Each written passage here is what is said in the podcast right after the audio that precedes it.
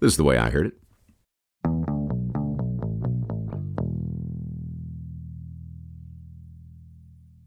John's a farmer in Hopewell, New Jersey. Like many working farmers, John feeds lots of Americans who have no idea where their food comes from. But unlike many of his peers, John is not struggling to make a living. He's prospering. In fact, John, he's downright rich. So too is Frank.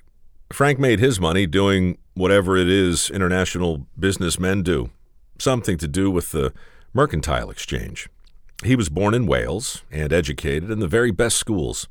After becoming a legal citizen of this country, he made an absolute fortune. Now he employs more people than he can keep track of.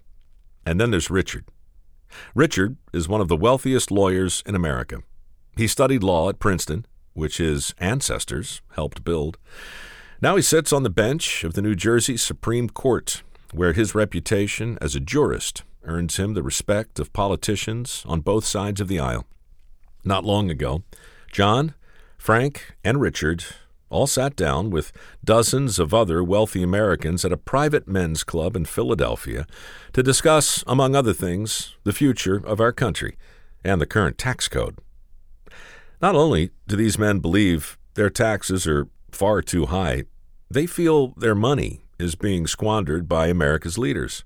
They're also offended, deeply offended, by the continual assertion that they're not paying their fair share. John, Frank, and Richard listen attentively as a number of powerful men address the group.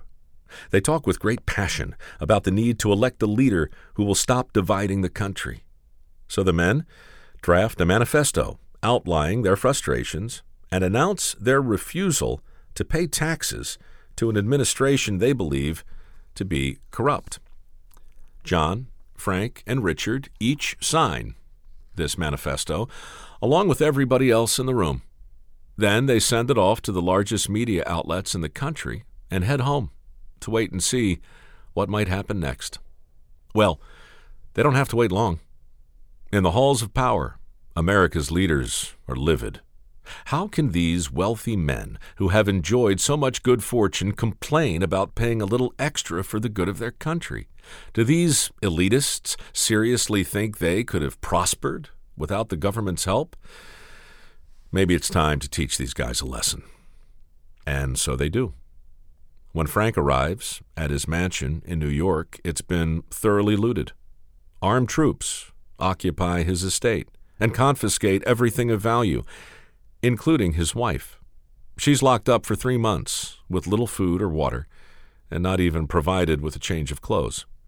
She dies not long after her release. Frank is crushed with despair. John doesn't fare much better. Troops have occupied his farm in Hopewell. John learns the occupiers have orders to execute him.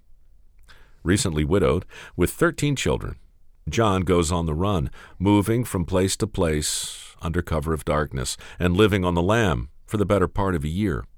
Eventually, the stress kills him. Richard's wealth and status make him an even bigger target. Armed men barge into his home and drag him from bed in the middle of the night. He's locked up, starved, and tortured. Richard survives his incarceration but never recovers. His vast fortune is stolen and he spends his final days utterly dependent on the kindness of friends.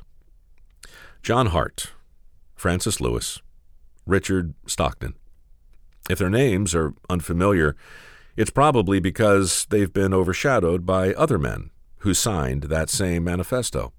Men like Benjamin Franklin, Thomas Jefferson, and John Adams.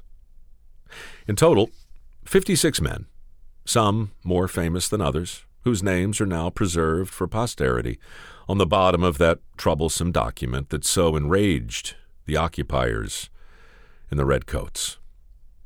Unlike most revolutions, ours didn't start with an angry mob armed with pitchforks and guillotines and nothing to lose. That was France. Our revolution started because 56 wealthy men with everything to lose put everything on the line for a country that didn't even exist yet.